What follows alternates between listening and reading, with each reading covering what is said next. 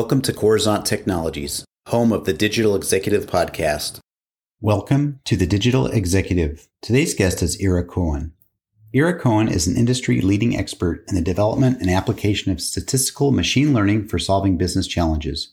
He has an extensive experience leading R&D teams in formulating technological innovations all the way through business validation and actual implementation. He has proven academic and industrial leadership in the areas of machine learning and statistical modeling and video analysis, specifically classification, semi supervised learning, Bayesian network classifiers, and adaptive temporal modeling. Well, good afternoon, Ira. Welcome to the show. Thank you very much, Brian. Nice to meet you. Nice to meet you as well. This is exciting. Ira, I appreciate you jumping on. You know, I do podcasts typically all over the world, prominently in the United States, but I've been to 40 countries. And again, you're hailing out of the great country of Israel. So I appreciate your time uh, on the podcast today. And we're going to jump right into the questions so we can get your story out there. Ira, let's talk about your career a little bit. You're an entrepreneur, you're a researcher, and now the co founder and chief data scientist of Anodot. Can you share with our audience the secret to your career growth and what inspires you? Sure. So, um, I think what uh, when I think about my career and how it evolved over time, I think one of the main words that uh, kind of uh, characterize it is openness to uh, serendipitous events that will change the way I think about things. And what I mean by that, and I think this is important, any researcher knows this, uh, but probably why I went into research in the first place.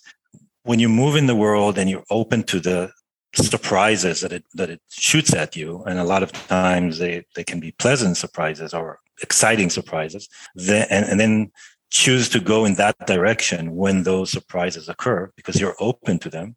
That's what makes life exciting for me and that's how i progressed in my career. So let me give you an example. When i did my undergrad it was in uh, electrical and computer engineering. I worked a lot on signal processing. And then i did a summer job in uh, in uh, applied materials which is a, a known company and all of a sudden i saw how the math i was learning in in university that i had no knowledge no idea how it's useful for anything i saw it being used on real problems. And in particular this were pattern recognitions using you know the initial algorithms of machine learning that i didn't know anything about machine learning at the time.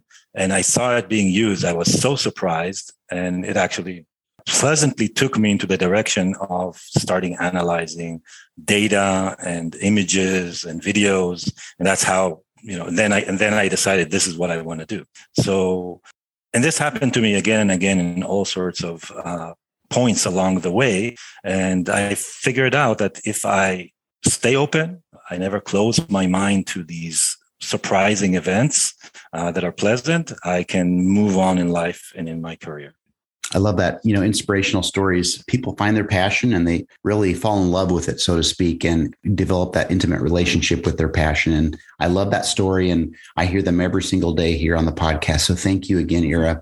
So, Ira, tell us a bit about Anodot, how it's disrupting static business intelligence and traditional dashboards with real time artificial intelligence, machine learning powered business monitoring. What makes your platform stand out? Yeah, so I think the the main thing that uh, we we realized when we started, or even before we started, is that the way people do BI is is really not scalable. So I think what stands out with our technology is we make business intelligence really scale to the size and the needs of large organizations that need to move fast uh, and change fast. So if before you, you can ask a question and uh, let the you know let the, your analyst work on it for a week and get some answers and make decisions uh, in today's digital world and digital enterprises, the pace has to be much faster if you want to stay on top of your business and, and really make use of the, all the data that you're collecting. So our disruption is really taking business intelligence and moving it into what we call push analytics, getting the analytics, the right analytics to the right person automatically instead of having an analyst ask the question and then getting an answer, having to think about the question and then getting the answer. We basically try to answer with our machine learning all the possible questions you could want and then push the answers to the right people, having the context to push the right answer to the right person. So it's almost flipping, flipping it on its head, getting all the answers in place and then understanding which answers each person needs in their organization to do their daily job. Thank you for sharing that. I really do appreciate it. You know, we've we've seen an advent and just really an acceleration of innovation just in the last couple of years and I've really taken more time to spend on this particular topic with machine learning AI technology. So I do appreciate your sharing what you're doing in, in your contributions to the world. So Ira, again, let's just staying on that technology thread. You're obviously leveraging some new and emerging technologies within your tech stack. Can you drill into one item or two that you could share with us maybe today?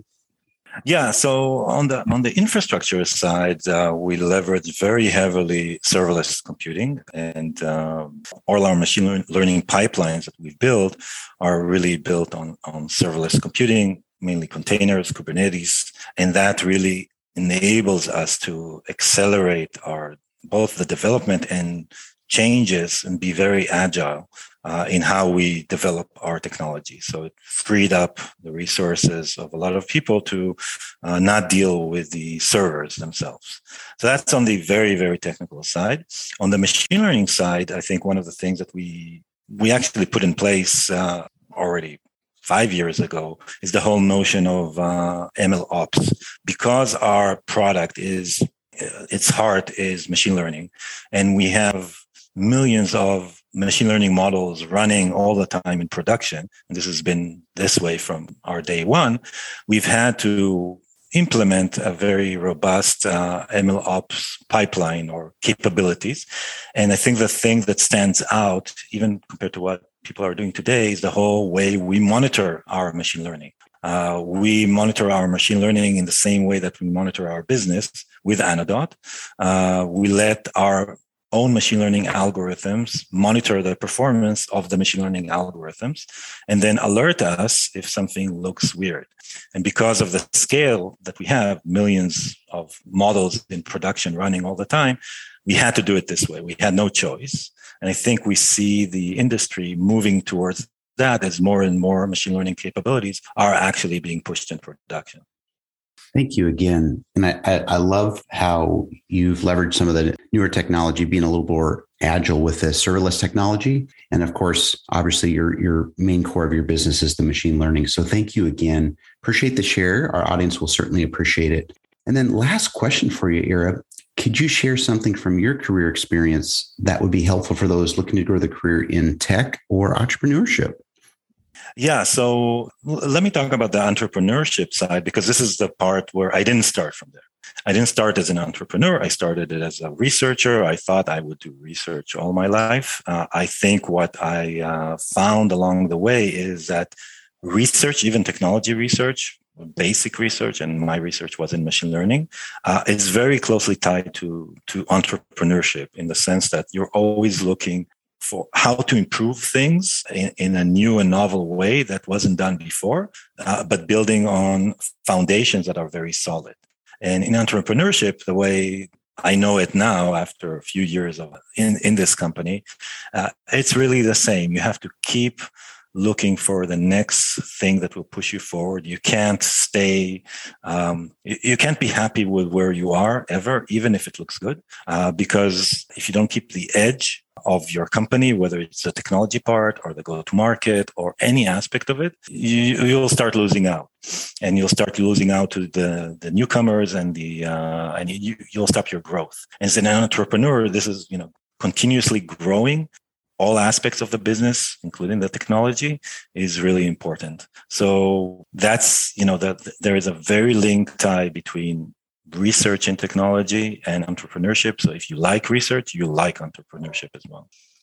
Thank you for sharing. I really like that. And again, you've tied everything back to, you know, what you did, uh, you found with your passion and what you're doing with your company now and leveraging that technology that you really love. So thank you again. And Ira, it was a pleasure having you on today. I look forward to speaking with you real soon. Thank you. Looking forward to it as well. Bye for now.